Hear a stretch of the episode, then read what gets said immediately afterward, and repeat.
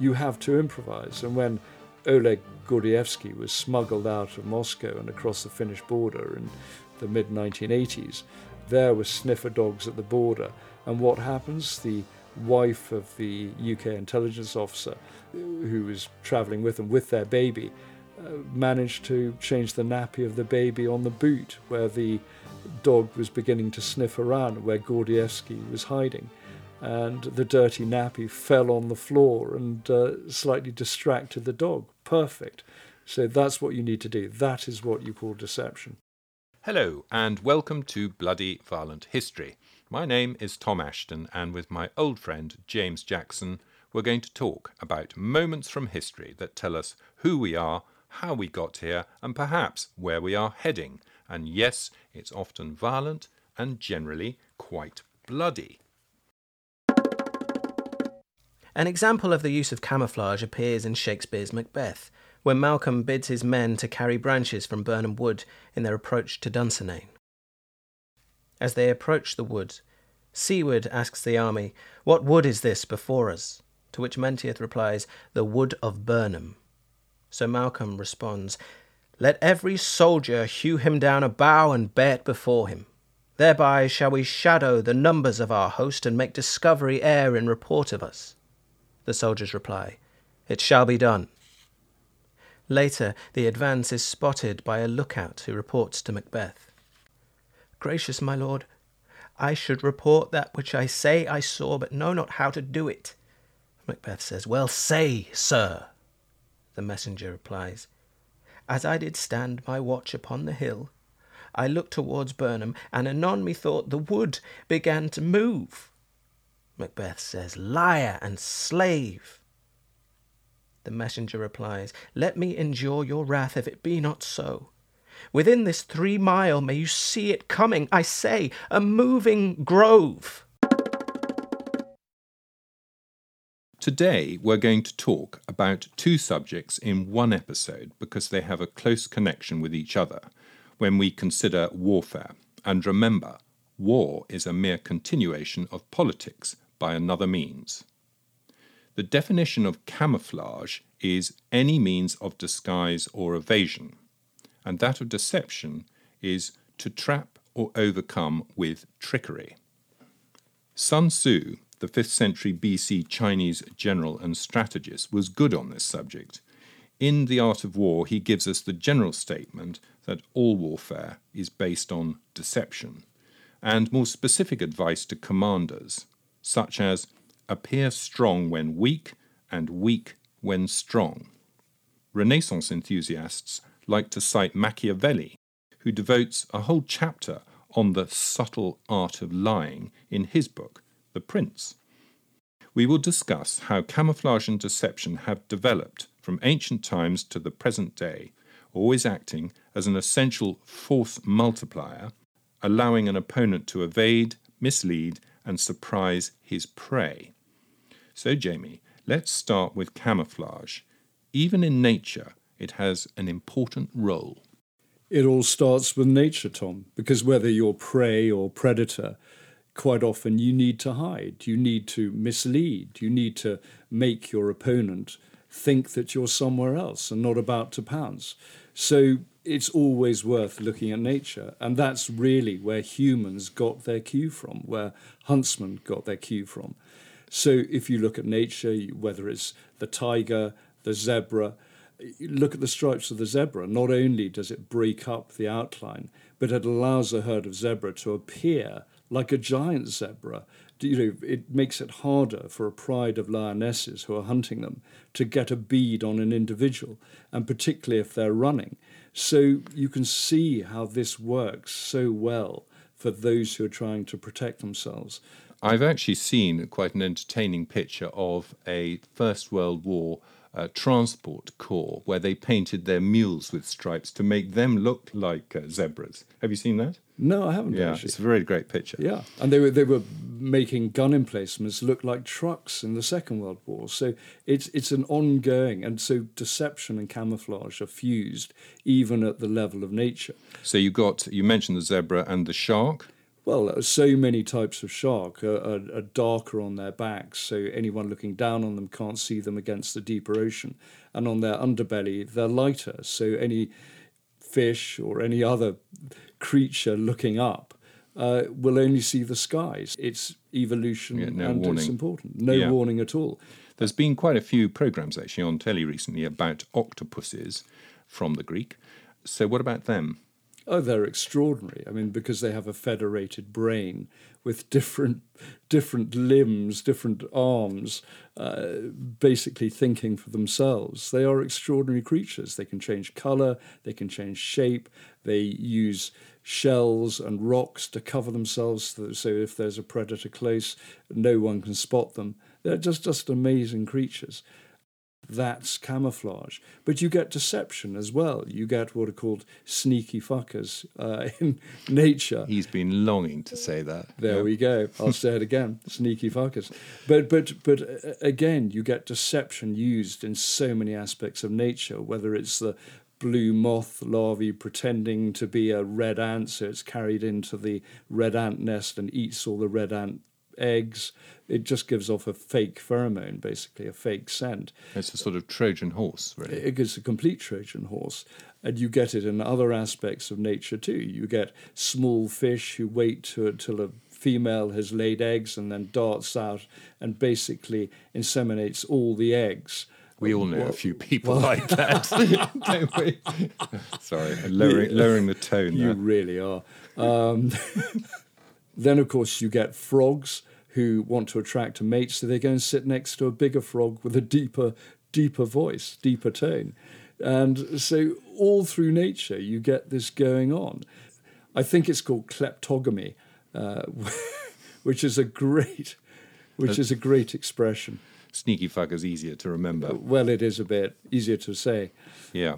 So that's uh, so nature, and obviously hunters, uh, humans observed uh, animals in the wild and uh, got some ideas from them. And in early history, uh, in the ancient world, at the time of say Julius Caesar, he was uh, particularly good at deploying certain camouflage tactics. Yes, 54 BC, there he was cruising off the coast of Britain in boats that were painted Venetian blue, and his sailors were dressed in blue as well, in the belief that no one on shore would be able to spot them.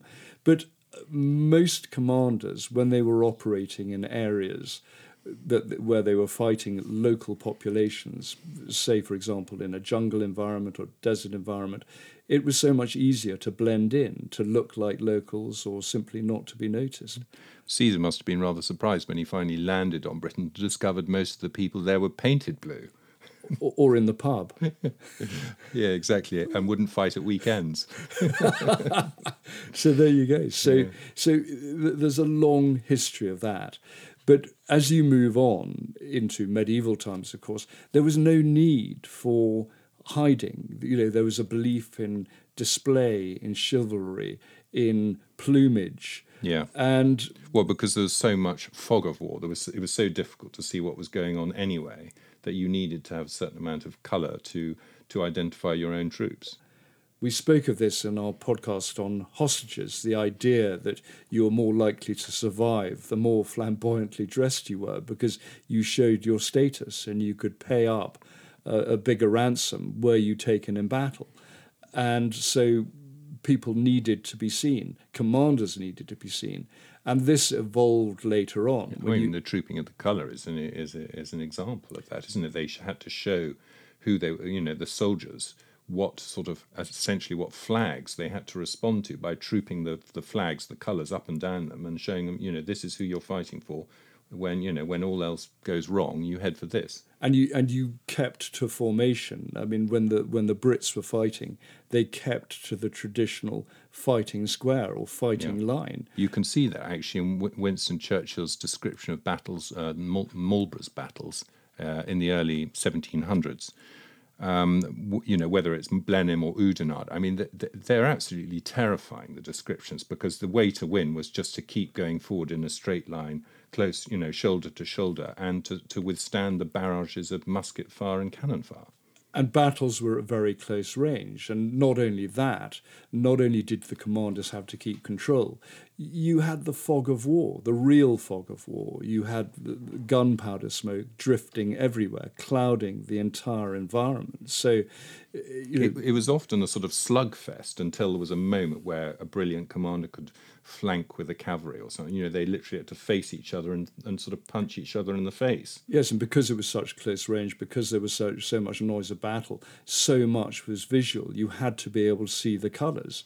You had to be able to try and hear a, a trumpet call, a bugle call, but so often that was impossible. Did So- uh, did countries choose their colours because they you know they chose a colour and, and that was like oh well those are the French in blue those are the Brits in red and so on or was it what was the reason for the different colours? I don't fucking know. I look I love it. I get him. All right.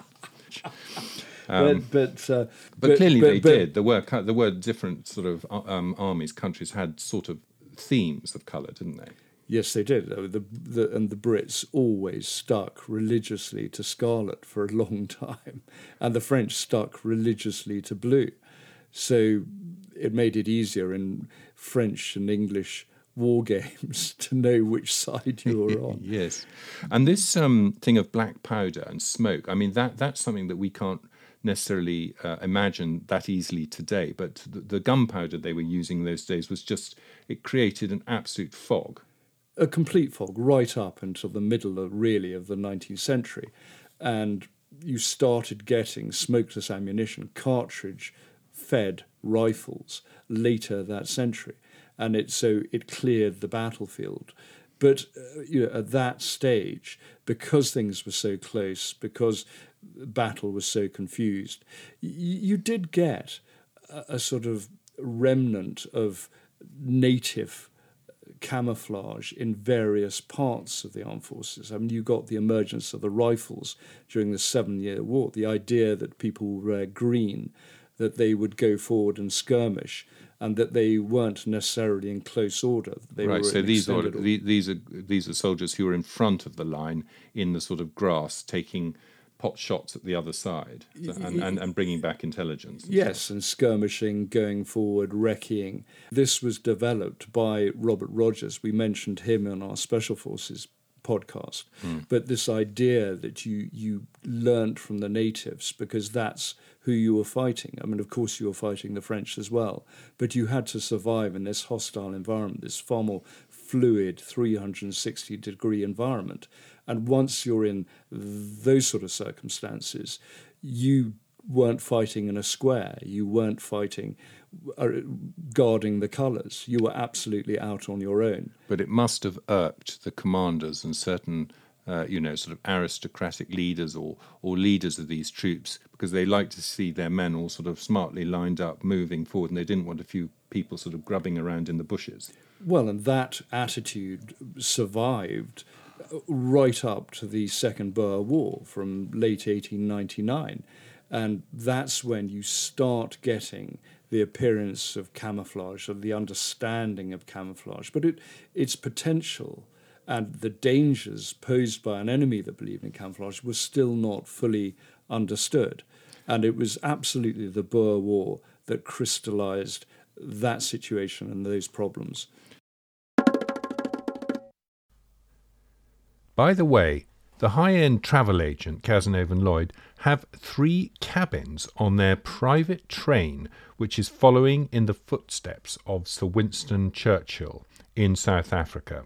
His dramatic capture and escape from the Boers will be told by his grandson Sir Nicholas Soames over several days from the 30th of March to the 5th of April.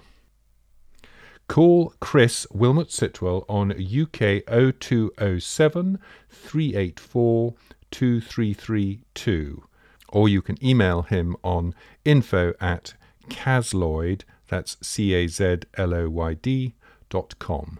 I'll put these details in the show notes. Okay, well, let's talk about the Boer War. There was Boer War 1 and 2, but it's really the second Boer War, which starts in 1899, uh, that changes everything. This is, changes the attitude towards camouflage. Um, we're obviously going to talk about deception in a minute, and, and, and there is a part of camouflage that's deception and vice versa. But 1899, the Boer War, we've got things like smokeless ammunition. You have smokeless ammunition, you have the Mauser rifle in the hands of the burghers, the Boer commandos, the, the, farmers who took to their horses. What, uh, were, what were the Brits? What were they using? They were using Lee Enfields. They were using the, the, the, the, the sort of mass produced rifle of the day in Britain. That they had moved on from the uh, Henry Martini rifle that you saw in the Zulu Wars, and it's the first time that the Brits are moving away from wearing scarlet. Khaki came in, it was officially known as drab, and there suddenly became a craze for khaki. There were music hall songs about khaki. The general election in 1900. In oh, yeah, the Britain, khaki election. The khaki election. Yeah. It, it, became the thing. And it, it was trialled in Sudan, it had been seen in India. Um, y- yes, it, that's right, 1848, Northwest Frontier. The locals who were auxiliary troops, they would be in their local costumes, and that worked very well both for, for camouflage and also for the heat. Yes, and so you, you started to get this understanding that with longer range rifles, better accuracy, more mobility, and the, the, the people they were fighting against, that simply standing in ranks, in serried ranks, wearing scarlet was not going to work. So you, you got this move towards khaki. When the Brits went out to South Africa to start cam- start this campaign. They were dressed in still in scarlet, and they were led by British generals who believed in close order and really hadn't fought large scale battles for decades. Well, that complete arse, uh, Sir Redvers Buller, known as Reverse Buller, I mean, he, he, he never won anything, basically. He did have the Victoria Cross. He, he did, but he was the most hopeless general I think that we've ever put in the field. He, he, he, it was just disgraceful. But because he was popular back home, the politicians couldn't remove him. Mm. So it, it was disaster after disaster. There were battles like Colenso, there, there, there, were battles like Spion Kop, where General Warren were in charge. Uh, uh, but all those Victorian generals, they had experience of colonial wars, of fighting natives with spears, and they had never come across this dedicated fighting group of Boers and mobile commandos. And for the first time, you came across barbed wire, trenches, hidden troops because the burghers, what they tended to do, they fired from cover and then they'd just slip away. And the Brits would be badly mauled, be marching up. There was a general called General Hart. And uh, in one battle, he had his men marching in close order.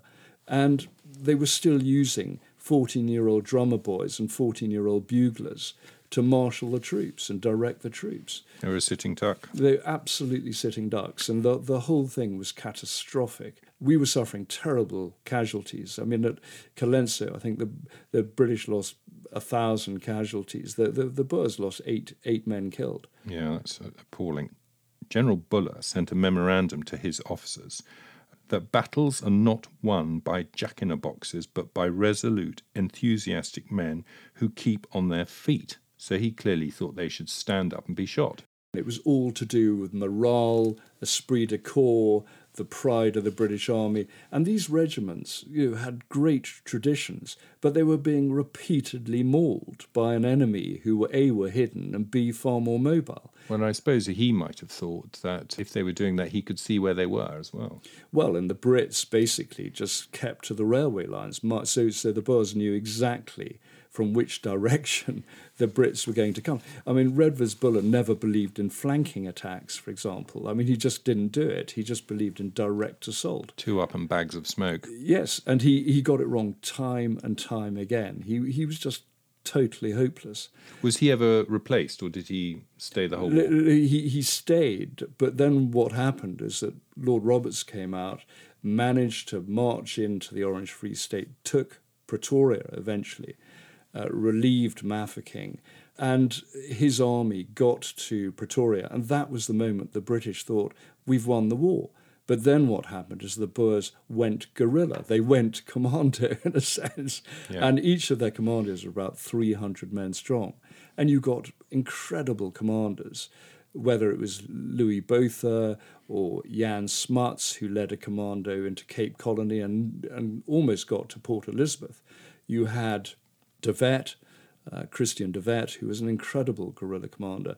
And these guys they were leading, they knew they had lost the war, but they just went on fighting. So they were very committed. Well, also, they're in the country that they live in. They're not going to go anywhere else. So they've got, you know, their backs are to the wall, which we've talked about many times. That makes you a much more formidable foe. But also, they were using these hit and run tactics. And they were brilliant marksmen. I mean, Yeah. there were cases of British officers being hit five or six times in the field. They were they were very good hit and run guerrillas. And and the comparison of distance, I mean, you know, 50 years before, muskets, uh, it, it was no range beyond 50 feet, would it be? If you were lucky, you could shoot someone at 50 feet. That's right. And suddenly you had smokeless ammunition, you had cartridges, you had magazine fed rifles, and you were getting Boers picking off British soldiers at 600 yards plus. So, Yeah. you know, it was, it was eh, very tough for the Brits.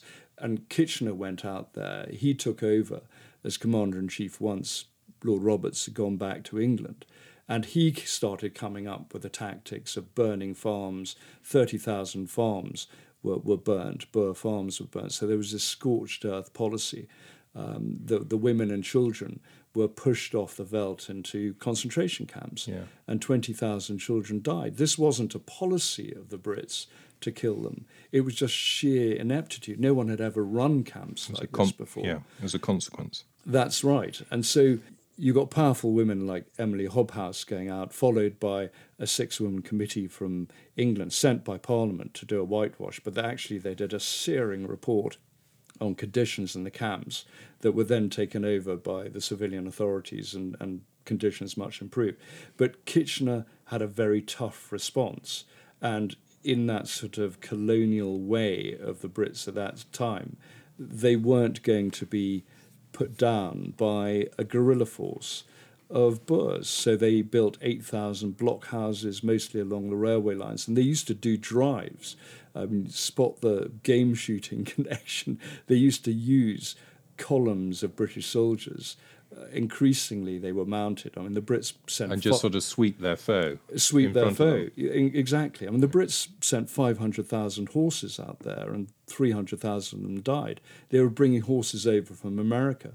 And actually, some of the cowboys who brought the horses over from America ended up joining the Boers and, and Yeah. fighting with them, with the Uitlanders. I with the think my, foreign- my great grandfather was um, a vet, and he was Irish. He was a vet, and he spent quite a lot of his early life out there, um, having to deal with and put down a lot of horses because so many were injured and sick. Oh, the horses had a terrible time, and but you can see that here was this sort of beer moth army dealing with mobile packs of roaming Boers, and they they weren't accustomed to it. A lot of them were sort of stuck in the blockhouses, but you started getting this this sort of idea that intelligence was needed. So you got intelligence officers attached. There was a very good intelligence officer called Major Aubrey Woolls-Sampson, who was attached to uh, a chap called Benson, who was killed in the Battle of Gun Hill when Louis Botha's Boer commando caught up with this column of Brits and wiped them out. And there's this incredible description of uh, Boers riding at the canter across one and a half miles, sweeping down towards the Brits who are running to, to try and take up a, a defensive position. So it was a new type of warfare. And what's so bizarre is that 15 years before the First World War, the Brits had got the concept of khaki, but they hadn't got the concept of how to fight running battles, how to fight in this sort of different environment with a, a foe that thought outside the box, that was fighting an unconventional war. Okay, well, we'd better then move on to that next major conflict, which is the First World War. Yes, and so much of that was foreshadowed by what happened in the Boer War. That you know the Brits during the Boer War were trying to use creeping barrages. They were trying to march towards entrenchments that were guarded by barbed wire. You actually had the Maxim gun in the Boer War. I mean, by the time that uh, Lord Roberts got to Pretoria, he had 76 Maxim guns with him. Whether the Brits knew how to deploy it is a different matter, but suddenly you're dropped into the First World War. And the big change then is really aerial observation. And just as in the late 19th century, smokeless ammunition changed the picture for troops, made them more vulnerable, so aerial observation in the Great War made them yet more vulnerable. You've got this third dimension in warfare, and it made it extremely dangerous for those down below. So you've got, for instance, at the beginning of the war, the French still in their blue uniforms and blue caps.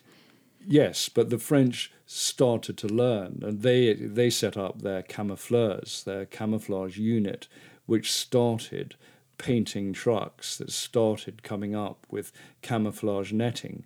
The British started building hides, started camouflaging trench formations, trying to disguise the movement of troops. So it became important to make everything as drab as possible, that it couldn't be picked out. We spoke in the Bombs Away, the air warfare podcast about you know painting the Albert Memorial in London black, you know making sure it didn't glisten. Well, you didn't want anything glistening or glinting on the Western Front that could be picked up by an observer. Uh, but it wasn't a very large step between having people covering themselves up, camouflaging themselves, and somebody starting to think, well, we could use this to deceive our enemy as well. Oh, you got that across the the front. I mean, you, you had fake trees, for example. People would go and saw down trees at night, where they're in no man's land or just behind the trenches, and replace it with a hollow tree where a sniper could take aim on the enemy. So you certainly got that. Well, and I think they also didn't they. Um, Uh, they had papier mache heads to, to draw snipers' attention, and then they could spot them and fire back at them. Exactly. I mean, it made counterfire so much easier. Anything that could outwit the enemy, any anything that keep keep your profile down and allow you to sneak up on the enemy or stay away from them. So, from the trenches, this idea of, of disguising the way people and objects looked then bled across into the Navy and Navy thinking because they were having problems with ships being sunk by U boats. Oh, it became a huge problem. I mean, by the middle of 1917, you were losing 20 ships a week. I mean, th- there was one point where we were losing 50 or more ships a week. So something had to be done.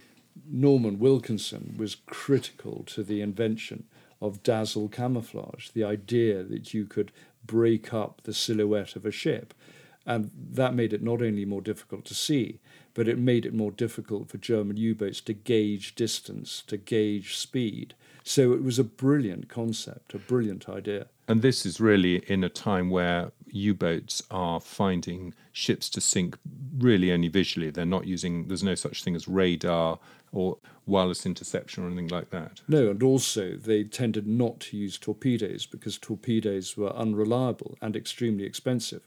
So U boats tended to surface and use their deck gun to force a merchantman to stop, get the men and officers off, and then sink sink it using shells rather than torpedoes. And so making it harder to gauge speed and distance or even to discern whether it was a warship or a merchantman. Uh, and the, well, this is where the whole combination of camouflage and deception start to merge because from that we, we get the Q ship. You do start getting the Q ship. I mean, dazzle camouflage, a bit like khaki in 1900, it became an absolute fad. It became the thing. By the end of the war, over 2,000 ships, warships, and merchantmen were disguised with dazzle camouflage, including the great passenger liners. But when it comes to Q ships, there had been a long history of disguising ships. Everyone had done it, you know, right back to the sort of 15th, 16th, 17th century. The French, the Spanish, and of course the Brits. And you know, the Royal Navy back in the early 17th century uh, had HMS Kingfisher cruising the Mediterranean, pretending to be a merchant ship, but actually a warship there to hunt uh, xebecs, to hunt the the sh- the, the, the ships, the, yeah, the raiding ships of the Corsairs. So you know, Q ships had a very important role. They came in quite early in the war. The first success was sort of spring, summer 1915. They, sometimes they operated with Royal Navy submarines, sometimes they worked alone. But they started taking quite a large toll on German submarines. And so Q ships and also armed merchantmen, armed merchant ships that the Germans were using in bo- both the First and Second World Wars became increasingly important. And they were, I suppose, relatively inexpensive because you didn't have to build a new battleship or, or, or you, you just took an, an, existing merchantman and, and screwed on a few guns and, and away you went. And, and they could operate on their own. So it, it were they crewed by Navy personnel or by merchantmen? Oh, certainly the guns would have been Navy personnel, but quite often the uh, people on board were merchant seamen. So having an arm armor on it, having guns on it, was, just became sort of standard practice.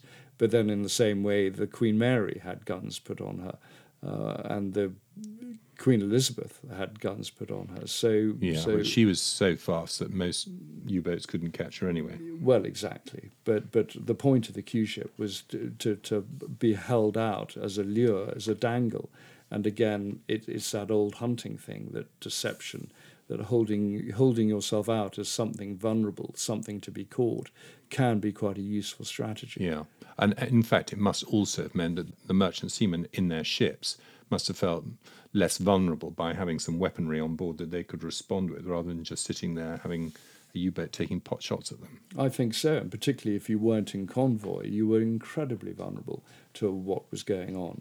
And submarines were, as we know, a huge menace in both wars. At the beginning, we talked about sharks and their blue or grey tummies, so they can't be seen by fish underneath. And that would be a similar idea with the RAF, or rather the Royal Flying Corps in the First World War, that they learnt to start painting the underside of their aircraft.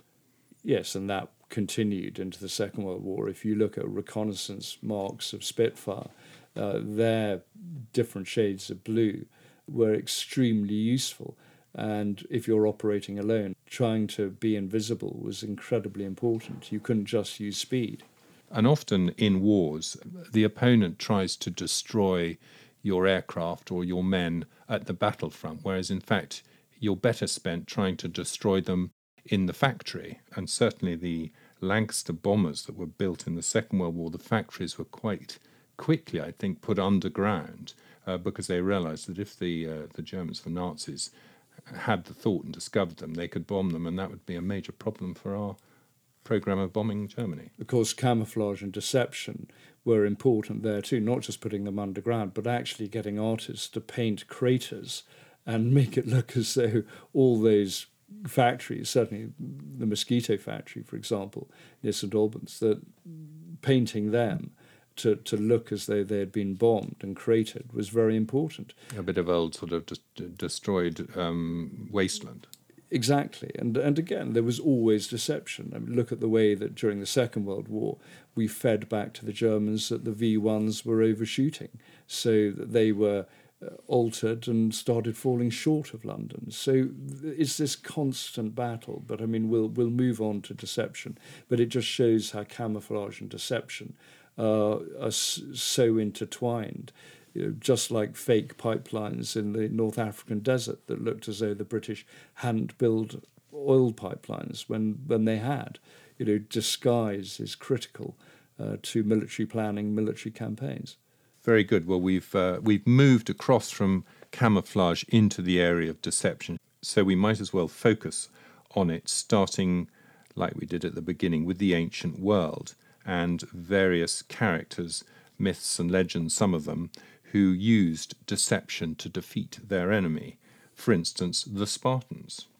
The Spartans are fascinating because you're talking about such small numbers that being able to feint, F E I N T, and pretend to run and then turn on your enemy was critical to the way they fought because, of course, they all fought in phalanxes, they had their hoplite troops, and the idea was to make the solid front of the enemy break.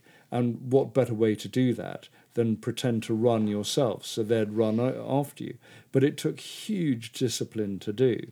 Yes, And it's famously the, the easiest way and the most casualties uh, come when a, when a, when an army breaks and uh, are chased off the battlefield. That's when ninety percent of the casualties can happen. Sometimes. Exactly. So ancient Greece was was a, a good place to start if you're looking at deception, feint, and camouflage in a sense. And you know, everyone knows the Homer story of the Iliad. You know, everyone knows about the the Trojan horse and Odysseus and forty men trying to get into uh, Troy. And that was a classic example of strategic deception. Uh, and it was actually never even mentioned in the Iliad. It was in the Odyssey. Okay, but, Uh, well, but that's fine. That's fine. everyone, fuck you. everyone, No, everyone always thinks everyone- that, but it, it, Yeah, it, yeah, it just grinds to a halt, doesn't it, Okay. the Iliad? And, and then it's held, it's held Okay, Everyone remembers. oh God. And that is an example of strategic deception. So you have a very early example of that. It's not just a tactic, it's something that could be a war winner. It's an example of you know what was adopted by other armies and other societies over the centuries, over the millennia. Yeah, well, by the sheer fact that Homer was writing it, he might have, it might not have happened, but people were thinking about it. And in warfare, uh, even in the animal kingdom, some animals will use deception to get what they want, and this is just ex- a good example of it. Well, you look at the fourth century BC, and you've got uh, a Chinese general called Sun Bin who wanted his forces to look weaker. Classic Sun Tzu tactic that you make your army look weaker. So what he did, he got his men to light a hundred thousand campfires, and over the following two days, he got those numbers of campfires reduced. So by the third day, there were thirty thousand. So the opposing army, I think they were from Wei, uh, thought that he was suffering from multiple desertions, mass desertion. And so they attacked, and unfortunately, they attacked in a narrow pass and got massacred, as was their general. And then, of course, a very famous, well known general again, Julius Caesar, he was very good at this sort of thing when he was fighting the Gauls in the Gallic Wars. He got one over Vercingetorix by pretending that his forces were staying in one location when in fact he had moved the bulk of his army uh, downstream, downriver, and rebuilt a bridge, crossed, and managed to encircle the enemy. So every general tries to do that, unless you're that arse Redvers Buller in the Boer War, um, who had no strategic imagination whatsoever. Well, there's always been an arse like him on the other side, isn't it? You've got the, the, the clever general who's doing the deceiving and the one who's been deceived. Yes, it always helps if you're dealing with an absolute idiot. So push on into the Renaissance period in Europe, and we've got action in Malta. Yes, we mentioned this in our podcast on Fort St. Elmo because the vast Turkish army turned its attention, having taken Fort St. Elmo, on Mdina, the walled citadel seven miles north of the positions that the knights were defending. So the army marched north, and the governor of Mdina simply put women and children in morion helmets, Spanish helmets, carrying pikes on the ramparts, fired his cannons, his two cannons early, to make it look as though he had huge quantities of powder and shot. And the Turks decided it wasn't worth attacking because they'd lost so many men already in their attack on Fort St. Elmo. It's trying to keep people out of your fort or trying to get into a fort. Deception is always extremely useful. And you roll on almost a hundred years to 1646 during the English Civil War, and there at Corfe Castle, there was Lady Mary Banks, who had 80 royalists with her guarding her castle. For several years she held out against the parliamentarians until a traitor in her midst said, Oh, I'm going to go and get reinforcements, went out and came back with a whole load of parliamentarian forces uh, disguised as royalists, and they got into the castle. So that again is a classic ruse, and you're And always getting that Trojan horse, really. and wind on to the Second World War, and you get a raider like Anders Lassen in Greece. When he took Salonika, he was firing Piat anti tank rounds into the air, pretending to be heavy artillery and driving around in fire engines, making a hell of a racket, trying to convince the German forces there, the garrison, that a British, a large British force had arrived, when of course it was just sort of basically 40 to 60 raiders.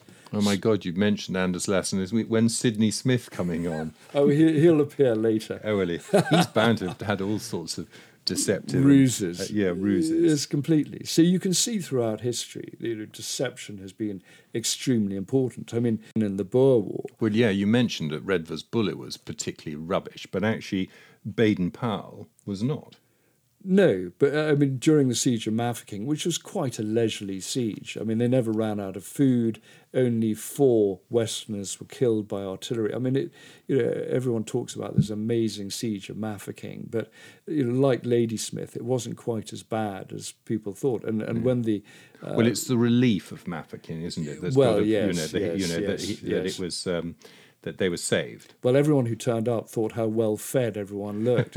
it was only the poor Bantu that weren't protected, and they had far more casualties. You got the Brits starting to use scouts, you know, starting to understand guerrilla warfare, or some of them understanding guerrilla warfare and sending intelligence officers sending Bantu scouts into Boer lines.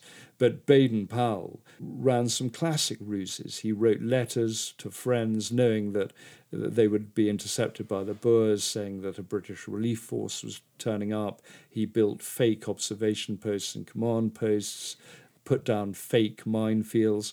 But I don't think the Boers were ever going to properly try and invade anyway. They did make one attempt, but on the whole, they sat back and sat in their lines. And the, just caused trouble. Yes, the Boers didn't really want to lose uh, large numbers of men. They couldn't afford to lose. They no, didn't they have, didn't have really the facilities for. well, well, they didn't have the numbers. I mean, the numbers. Yeah. You know, by the end of the war, there were twenty-four thousand Boer prisoners sent to St Helena, sent to Ceylon and India.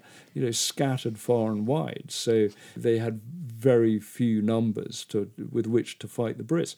They did use tactical deception. The Boers. I mean, they they used to hide in shallow graves and with reeds sticking out to, through which to breathe.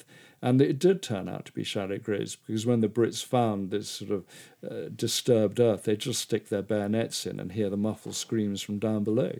Uh, on other occasions, because the Boers out on the veldt had so few clothes, you know, when they attacked a British column and took British uniforms. They didn't bother taking the insignia off. They they posed as British soldiers and officers, and managed to deceive the Brits on on quite a few occasions. But that raises the stakes for the people doing it because if you're captured doing that, you're not a prisoner of war. Oh, they were shot on sight. I mean, there was a story of one Boer getting so drunk that he was found in a farmhouse, still in his Lancers, British Lancers uniform, and shot on the spot.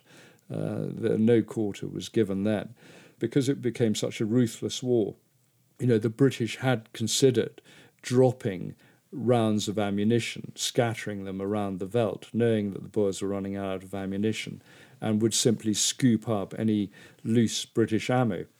And they were planning, the Brits were planning to sabotage the ammo so it would explode and kill the Boers who were using it. This was considered ungentlemanly and the idea was quashed. But you know, 50 years later, during, during the Berlin campaign, against communist insurgents in Malaya, the Brits were very happy to doctor uh, ammunition and uh, that would blow up in the faces of the communist guerrillas. So uh, I, th- I, think two world wars had basically changed the perspective in terms of fighting dirty. So although camouflage had developed um, from the First World War into something more serious than marching around in red tunics, the deception element really stepped up a gear in the Second World War, where they used, uh, the Allies in particular, used it to outfox the Germans in many different and clever ways, starting with wooden airfields. Yes, there's always been a story that the Germans were building a wooden airfield near Amsterdam in late 1940 and the Brits simply went and bombed it with wooden bombs. But no one has ever really got to the bottom of the story. But it shows that deception is always going to be there. I mean, what really made it step up in the Second World War was Churchill. You you had this sort of conservative approach within the hierarchs of the military who didn't like the idea of it, didn't get the concept of it. And it was only when it started succeeding in Egypt, in North Africa, that people back here started seeing the possibility. And of course, we weren't involved in, apart from combined operations, apart from commando raids along the coast of Reich territory. You know, we, we weren't involved in any landings at that stage. So it was really in other theatres that deception started to be used, started to be developed. And a lot of the deception techniques that the London Controlling Section, as it was called, came up with for Operation Bodyguard and Fortitude and the, the Normandy landings, so many of those techniques, whether it was visual deception or acoustic deception or signals deception, were being used in North Africa, were being trialled out there. And Churchill was always very supportive of deception. I mean, rather like Hitler had a love of technology and fancy weapons, Churchill was really into anything that was sneaky beaky or commandos, uh, the SOE, all those things appealed to him and his sense of how we were going to win the battle. He loved the idea of corkscrew minds, the idea that people could think laterally. Strategic deception really tickled him. I mean, he thought this could be really useful. So once John Bevan took over the London controlling section, the the power of the London controlling section, the idea of strategic deception, once it was plugged into Ultra, for example, the Enigma code breaking, and into the double cross system uh, run by the 20 Committee, that you started not only being able to deceive the Germans, but you also started getting feedback on how they were being deceived.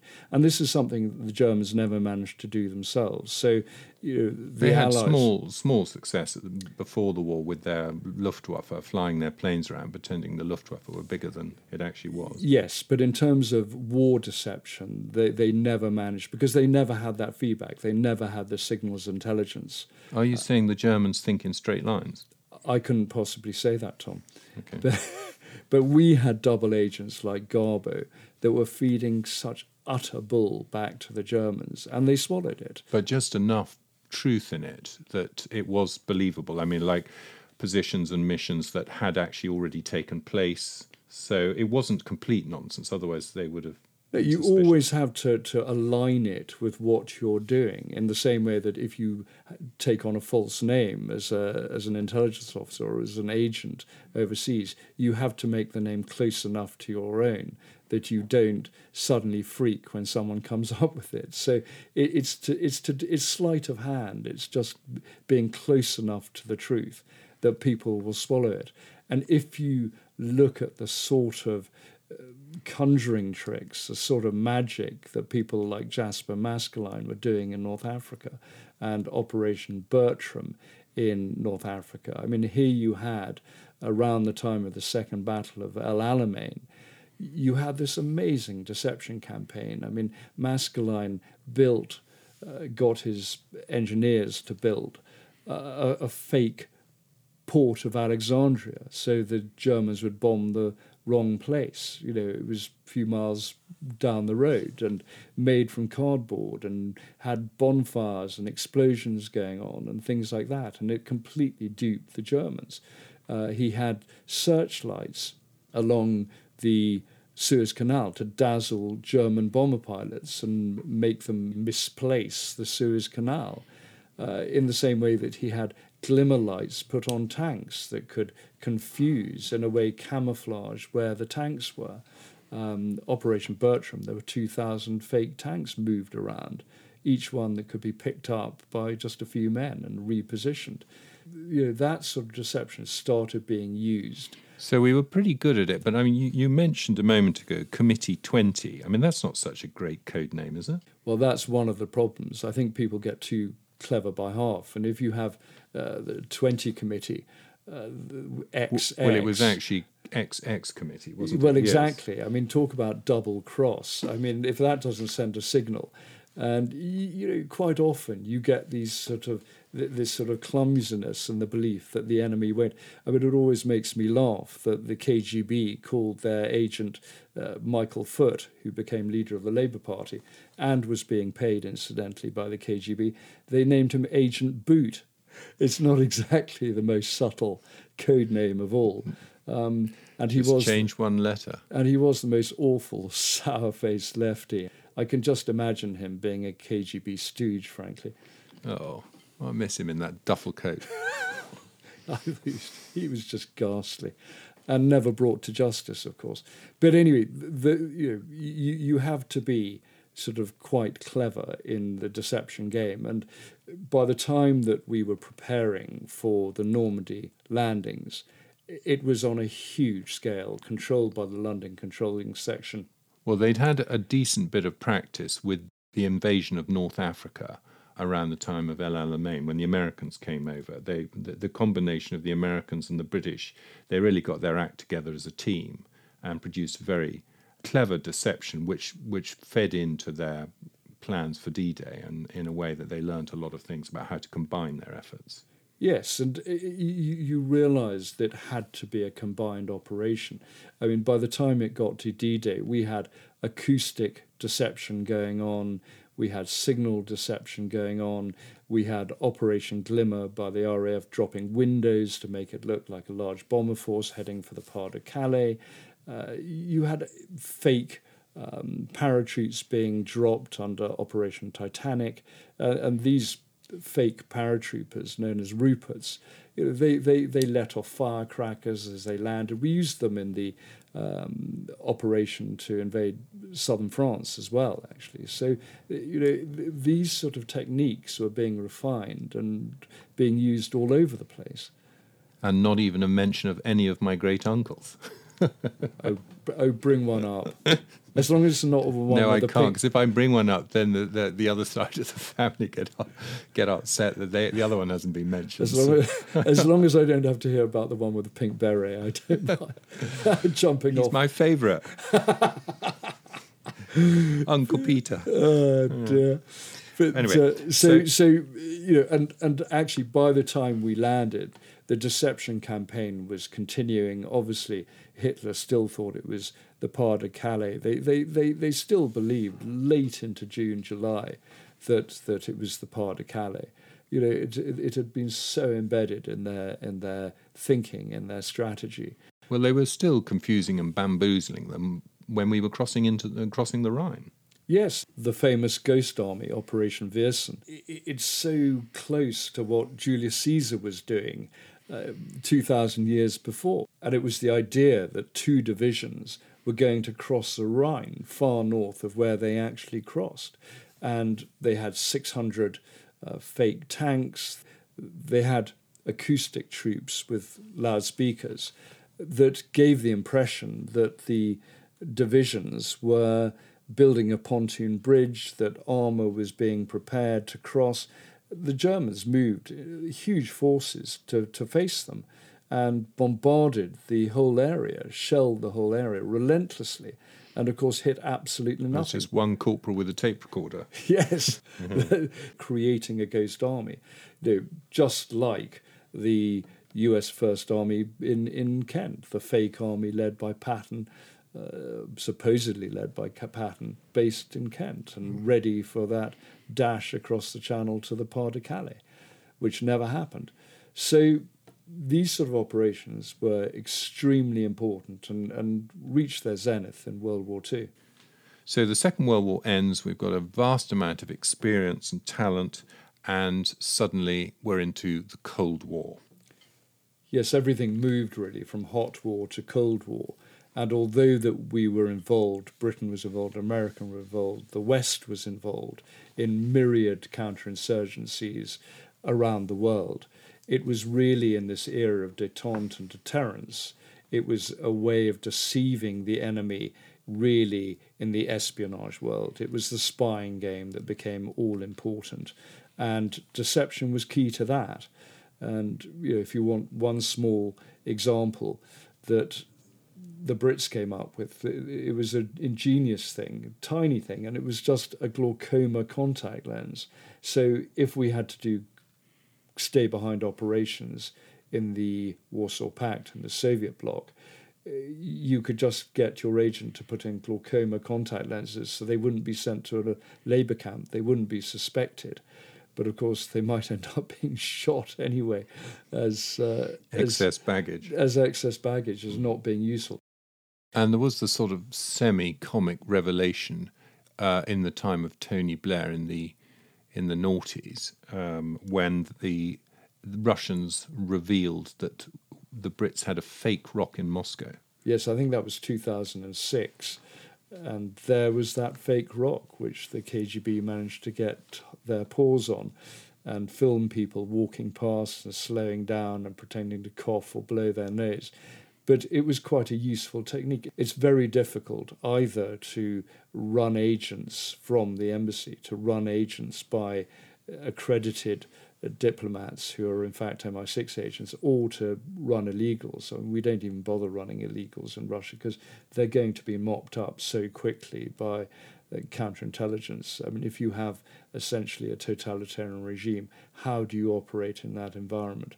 And yet, here was this rock that allowed uh, agents to squirt information into and for us to retrieve it. But that particular little device was uh, discovered. So, what it was squirting like a, a, radio transmitter? Yes, and then recording it in in a sort of high speed recorder. Yes, and, and the rock was recording it, and uh, it could either be retrieved electronically or the rock could actually be picked up. I think the Russians actually saw someone pick the rock up at once. Probably, probably had to change the battery. yes, or, or trying to give it a shake. Actually, the you know, Mossad at one stage used to call it changing the battery operations when they went into Baghdad to change the batteries on their on their laser designation targets, you know, so on their ho- homing beacons. So yes, you do get changing the battery operations. Well, I mean, the, the the Russians have always been incredibly able and capable at deception, haven't they? Really, I mean, their their um, their efforts in in Prague in the Prague Spring of 1968 bore witness to that. Of course, they they've always specialised in dirty tricks and active measures. We saw that with the Skripals in using Novichok nerve agent in Salisbury. But back in 1968, when the Prague Spring arose, the Soviets sent 30 illegal agents into Czechoslovakia to spread disinformation, to mount kidnaps, assassinations, to plant arms caches that looked as though they came from America. Uh, they basically wanted to show that the liberal upsurge in Czechoslovakia was being promoted, funded, organized by the West. So that's what their illegals went in to do. But in a way, that's not so much the classic deception that we might play. It's it's a bit like uh, what Hitler did in in um, Czechoslovakia before the war, when he basically said that uh, the Germans in Czechoslovakia were being badly treated and giving himself an excuse to then go in. Yes, but it's a political deception, and it just shows uh, the, the, the grades of it, the, the subtlety of deception that goes on within the environment of the Cold War and goes on to the present day. Well, so yeah, t- let's talk a little bit about controlled access agents or or in slang terms, dangles. Everyone uses them. The Brits certainly use them. I mean, there are people who are used by MI5 who are held out. And so they're literally dangled. They are literally dangled. And one of the reasons is that they know that there are agents out there, there are intelligence officers out there from all sorts of countries who are desperate to send information, desperate to send their intelligence take back to their centres, whether it's Moscow or elsewhere. And so they'll either make it up or they'll scrabble around, they'll look for open sources and copy them and doll them up into something really important, um, or they'll just swallow whole whatever is fed to them. And this is why intelligence agencies call it food stuff or chicken feed. And we did it very successfully in the Second World War with the double cross system even today, there are Russians, there are other countries, uh, certainly hostile states, that will swallow whatever's fed them. And that's why you basically hold information out. You hold a controlled access or a controlled contact out so that they are approached. And then the foreign country will tap them, and we can provide that foreign country with whatever nonsense we want to. Uh, it's always been said the reason that the Concordski, the Tupolev Tu 144, which was the Russian replica of the Concorde aircraft, the reason it was so useless was because we fed so much nonsense technical information to the Russians and they reverse engineered it. I mean, who knows? I mean, the fact is, Russian aircraft on the whole are terrible. I, I will never travel on them. The engines are dreadful. And the Tu 144 suffered, I think it suffered about 80 um, terrible sort of mishaps in the air. Uh, cabin pressure suddenly went off, the engines overheated, and you know the second production aircraft crashed at the Paris Air Show in 1973. But but that was the Russians desperately trying to keep ahead. So, a slightly more prosaic story is about the KGB spy who was tempted to a party by MI5 yes, there's always been this story going around that the party went terribly wrong because everyone at the party was from MI5 and the Russian was getting drunk and drunker and drunker.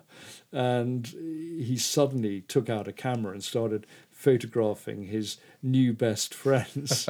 so MI5 didn't quite know what to do, but as the Russian staggered back home, he was curiously mugged and the camera was stolen.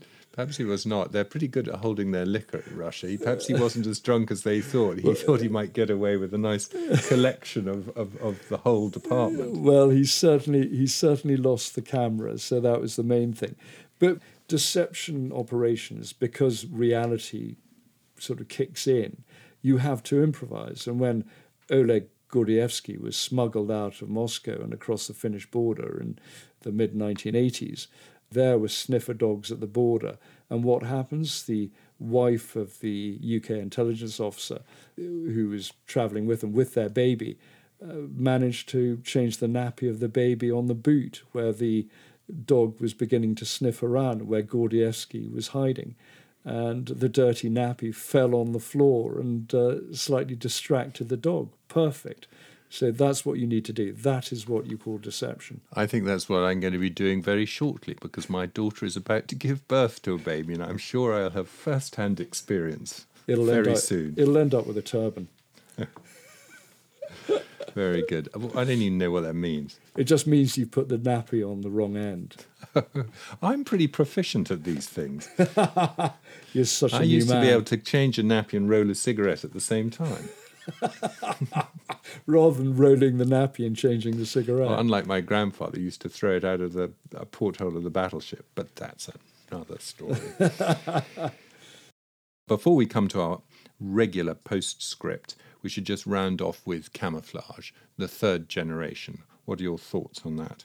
Well, a bit like deception, things have had to become broader. The, the, the perception has had to become wider because there's so many elements to it, there's so many aspects to it.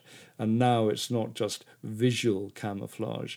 You, you know, any force has to disguise itself, uh, protect itself from detection that's thermal, acoustic. You have blue green lasers, for example, that can penetrate the water and pick up a submarine several hundred feet down. You have synthetic aperture radar that can map a bump in the sea, that can see a sub going underneath it. So, whether it's at sea or in the air, the arrival of stealth technology, you know, it's this constant battle, to and fro battle between those trying to detect and those trying to avoid detection.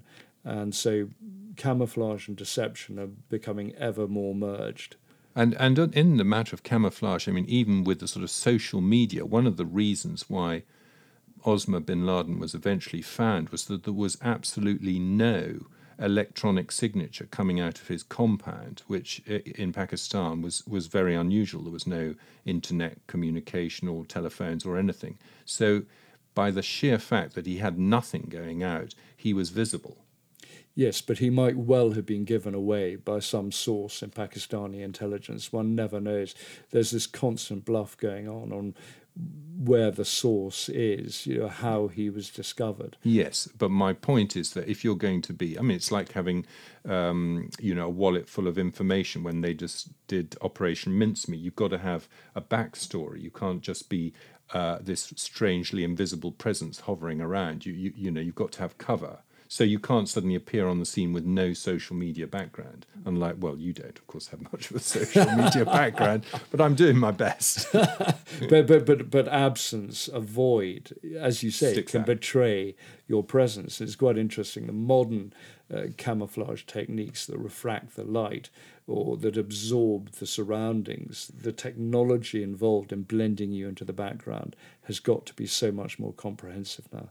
Okay, well, that's it apart from postscript, and we're going to talk about one of our favourites, Thomas Cochrane, the famous naval officer from the 18th century.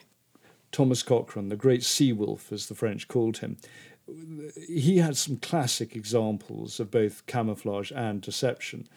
You know, at 1800, March 1800, there was a Spanish ship bearing down on him, and it was a Spanish ship like the Q ships, pretending to be a merchantman, but actually a warship. And Cochrane got out of that situation by flying a Danish flag and saying that he had plague on board. So that saw off that particular ship and got him out of a very tight spot. A year later, he did something even better and more ambitious when a Spanish frigate, El Gamo, bore down on him and he flew the American flag. The Spanish ship got closer and closer, and Cochrane turned and got so close the Spanish ship couldn't depress its cannon. And eventually, uh, Cochrane, having fired uh, several broadsides from his 14 guns, he, well, seven guns per side, um, managed to board it and take this frigate that had 32 guns and a much bigger crew. There is a classic example of deception, false flag operations that have been so useful to naval commanders and pirates throughout the centuries. But Thomas Cochrane was both a brilliant advocate of it and a great practitioner of the art. And still a hero in South America and buried in Westminster Abbey. Fantastic man. Cochrane is a fascinating study, inspiration for the fictional captains Hornblower and Captain Aubrey, and perhaps best summed up in the words of Geoffrey Household talking about his countrymen, the British. Thus, on the surface, they are so open and yet so naturally and unconsciously secretive about anything which is of real importance to them. These are our thoughts on camouflage and deception. Thank you, Jamie. Thanks, Tom. So it goes. At the beginning of this episode, I gave a quote about war being a continuation of politics by other means. If you can tell us who said this and offer us a counter quote, we will send the best answer, in our biased opinion, a gift. Replies to talk at bloodyviolenthistory.com. Oh, and please pass on this podcast on to a friend.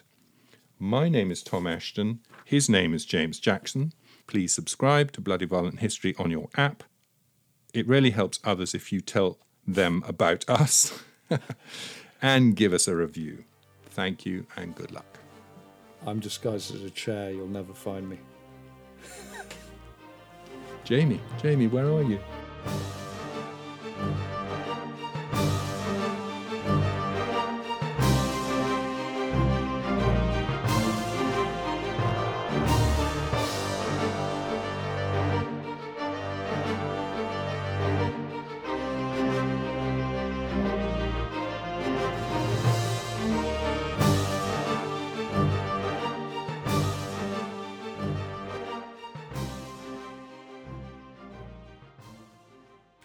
We still recording? Yeah. Oh, right. Sh- Shit. Um, We always have Yeah, one of yeah, these yeah, in the middle, don't we? Yeah, yeah, it all goes. You haven't had your second. Oh, you have had your second biscuit. Anyway, okay.